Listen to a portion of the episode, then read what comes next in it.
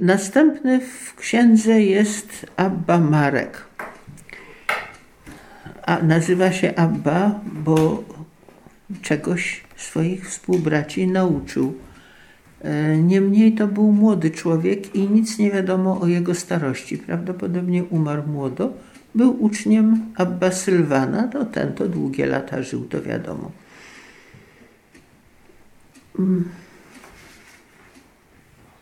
Było tak. To już są czasy, kiedy wspólnoty, choć zwłaszcza małe wspólnoty na pustyni są rzeczą coraz częstszą. Coraz mniej jest absolutnych samotników, a coraz więcej jest właśnie takich małych wspólnot.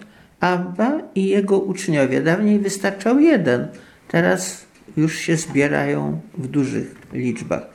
Kilku, może nawet kilkunastu.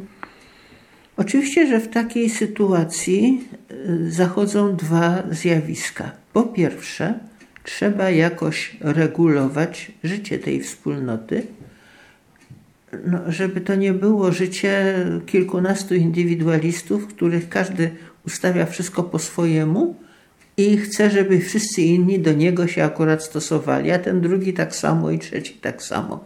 Wtedy to już jest tylko jeden, jedno wielkie piekło.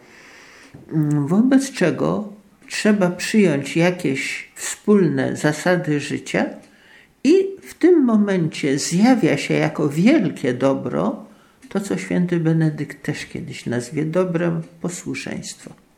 Posłuszeństwo zwierzchnikowi, którym w zasadzie jest zawsze ten starzec, wokół którego wspólnota się zebrała.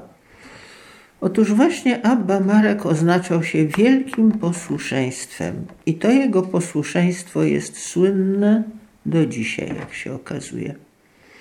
Opowiadano o Abba Sylwanie, że miał w Sketis ucznia imieniem Marek, który odznaczał się wielkim posłuszeństwem, a z zawodu był przepisywaczem. Starzec miłował go z powodu jego posłuszeństwa, a miał jeszcze innych jedenastu uczniów – i ci zazdrościli Markowi, że starzec kocha go bardziej niż ich. Doszło to do innych starców. No jeszcze jak się musieli skarżyć? I zmartwiło ich. Kiedyś więc przyszli razem do Abba Sylwana i robili mu wymówki. A on zabrał ich ze sobą i poszedł do cel uczniów. Pukał do każdej celi i wołał każdego brata po imieniu: Wyjdź, jesteś mi potrzebny. Otóż ani jeden z nich nie wyszedł od razu. Coś mieli do skończenia jeszcze u siebie. Ale kiedy doszli do celi Marka, starzec zapukał i zawołał Marku. Ten, gdy tylko usłyszał, natychmiast wyskoczył z celi. Starzec posłał go z jakimś poleceniem, a do towarzyszących sobie powiedział: Widzicie, ojcowie, gdzie są inni bracia? Potem wszedł do celi Marka i zajrzał do jego roboty zobaczył, że Marek zaczął był literę O, ale na głos wołającego przerwał i nie doprowadził trzciny nawet do końca kółka. Starcy więc powiedzieli: Zaiste, Abba, i my kochamy tego, którego ty kochasz, bo i Bóg kocha go także. Przypomina się święta Tereska, która jakiś list urywa się w pół słowa, bo akurat zadzwoniono na wieczorne milczenie, więc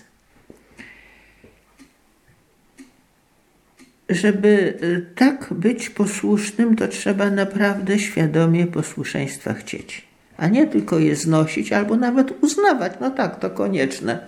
No ale y, z rozwadnianiem i z jakimś takim ale zawsze możliwym. Na to trzeba rzeczywiście posłuszeństwa pragnąć. Kiedy można posłuszeństwa pragnąć? wtedy, kiedy się naprawdę kocha Boga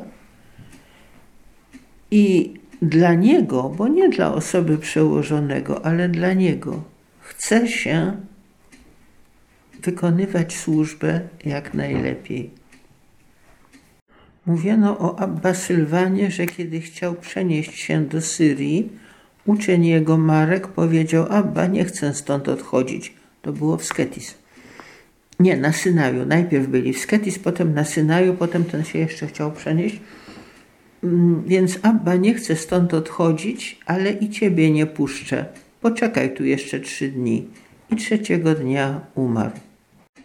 Marek dojrzał do spotkania z Bogiem wyjątkowo szybko. Tu jest jeszcze kilka apoftegmatów, które mówią o jego, o jego powiedzmy dosłownym traktowaniu ostrzeżeń wszelkich dawanych mnichom w sprawie czystości. Kiedyś przyszła matka Abba Marka i chciała go zobaczyć, a przyszła z okazałym orszakiem. Może senatorska jakaś rodzina. Starzec wyszedł do niej, a ona prosiła, Abba, każ mojemu synowi wyjść, żebym go mogła zobaczyć. Wrócił więc do środka i powiedział mu, wyjdź, żeby twoja matka mogła cię zobaczyć. A Marek miał na sobie połataną odzież i był brudny od pracy w kuchni. Dla posłuszeństwa więc wyszedł, ale przymknął oczy i powiedział przybyłym: Witajcie, witajcie, witajcie. I nie widział ich, a matka go nie poznała. Po chwili posłała więc znowu do starca, każąc mu powiedzieć: Abba, przyślij mojego syna, żebym go zobaczyła. Starzec zwrócił się do Marka: Czyż ci nie powiedziałem, wyjdź, żeby cię zobaczyła matka? Odrzekł Marek: Wyszedłem zgodnie z twoim rozkazem, Abba, ale teraz błagam cię, więcej mi nie każ wychodzić, żebym ci nie był nieposłuszny. Wtedy starzec sam wyszedł i powiedział jej: To on tu był i pozdrowił was, mówiąc: Witajcie. Potem starzec pocieszył ją i odprawił. No, pociechy to tu rzeczywiście było potrzeba, bo matka mogła się spodziewać lepszego traktowania. Z tym, że przyszła z okazałym orszakiem. Wiadomo, że ówczesne pobożne kobiety z miast całymi gromadami potrafiły chodzić, żeby daleko po pustyni, z przewodnikami oczywiście, żeby zobaczyć na własne oczy e, jakiegoś znanego starca. W tym wypadku prawdopodobnie wiele ich było także. I to jest, e, no, Marek bał się patrzeć na kobiety. Cóż, można sobie, można się z tego budować bardziej albo mniej. E, to był niewątpliwie jeden z nakazów na pustyni. Już przed chwilą też było to: nie zawieraj przyjaźni z kobietą czy znajomości z kobietą, bo przypadkiem mogłoby cię coś, prawda, przeskoczyć na ciebie. E, gdybyśmy w ten sposób traktowali różnice płci, no to wszyscy pobożnie żyjący mogliby się widywać i spotykać tylko z osobami tej samej płci co oni.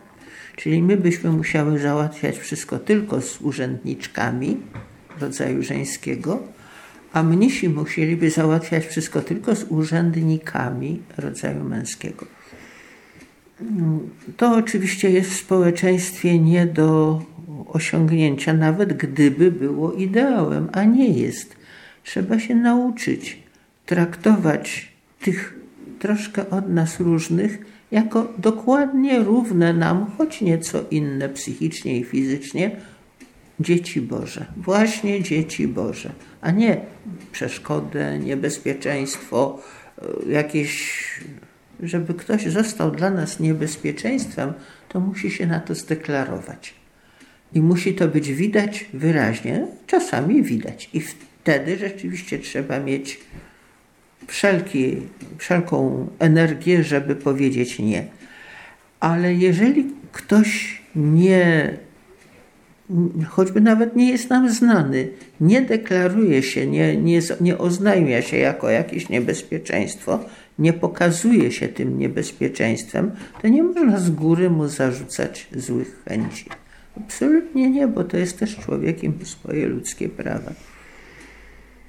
Mm, także ten problem egipskiej pustyni może dzisiaj, zwłaszcza tu na, na, że tak powiem, na północy, gdzie jest chłodniejszy klimat, rozwiązujemy trochę inaczej. I może bardziej w zgodzie z Ewangelią. Mm, niemniej Marek zrobił jeszcze jedną rzecz. Nie on jeden na pustyni, to już się z tym spotykaliśmy E, mianowicie e, pokazał się e, w jakiejś dostojnej niewątpliwie gromadzie pań w stroju kuchcika, no a przecież był z zawodu przepisywaczem. Mógł najwyżej być uplamiony atramentem. No dobrze, ale każdy człowiek wspólnoty chce jeść, a jeżeli chce jeść, to musi jakoś się przyczynić do tego, żeby to jedzenie znalazło się na stole. I dyżury, które święty Benedykt e, ustanawia w kuchni, nie są jego wymysłem. To już było we wspólnotach, e, nawet na pustyni. Ktoś jeden, zwykle po kolei, przyrządzał posiłek, żeby wszyscy inni mogli zjeść. Mm, czy musiał się do tego ubrudzić? No, Musiał. Dlatego, że proszę pamiętać, że ówczesne, e, zwłaszcza na pustyni, warunki przyrządzania posiłku nie były takie jak dzisiaj. Przede wszystkim było otwarte palenisko i dym. Po drugie, to, co się podkładało na to palenisko. Skąd byłoby brać drzewa? Drewno na pustyni egipskiej, ludzie, to jest cenny materiał. To, to dobrze, jeżeli się coś mogło wyrzeźbić e, z drewna, no to czym palili? A no ogół suszonymi odchodami zwierząt. To się jakoś dało zbierać, a to jest dobry opał. Bardzo powiedzmy taki e, dający dużo ciepła. Trochę śmieciem, trochę właśnie suszonymi odchodami zwierząt. No więc z tym wszystkim razem to on mógł być całkiem dobrze zadymiony, w sadzy jakieś ubabrany i, i tak dalej. No a poza tym, jeżeli się na otwartym ogniu, nad otwartym ogniem powiesi kociołek, albo raczej, bo to najczęściej była metoda, do otwartego ognia przystawia garnek, no to dobrze, ale w tym garnku z jednej strony jest gorąco, z drugiej jest zimno, tak? I do, do jeszcze do XIX wieku włącznie w Europie też tak właśnie gotowano. Więc żeby się to zagrzało w całości, trzeba było stać i mieszać. Kiedy wprowadzono takie piece, jakie były już za naszych czasów z płytą, pod którą się paliło i która cała była nagrzana i garnek stał nad tym, to mnóstwo ludzi mówiło, że to już ma zupełnie inny smak bo to się gotuje wszystko naraz, prawda? Zamiast, żeby się gotowało po troszku i wymieszało jedno z drugim. No więc trzeba było cały czas tkwić w tym dymie, nad tym, nad tym ogniskiem i mieszać łyżką, aż póki się nie ugotowało. W każdym razie miał prawo Marek był, być rzeczywiście usmolony.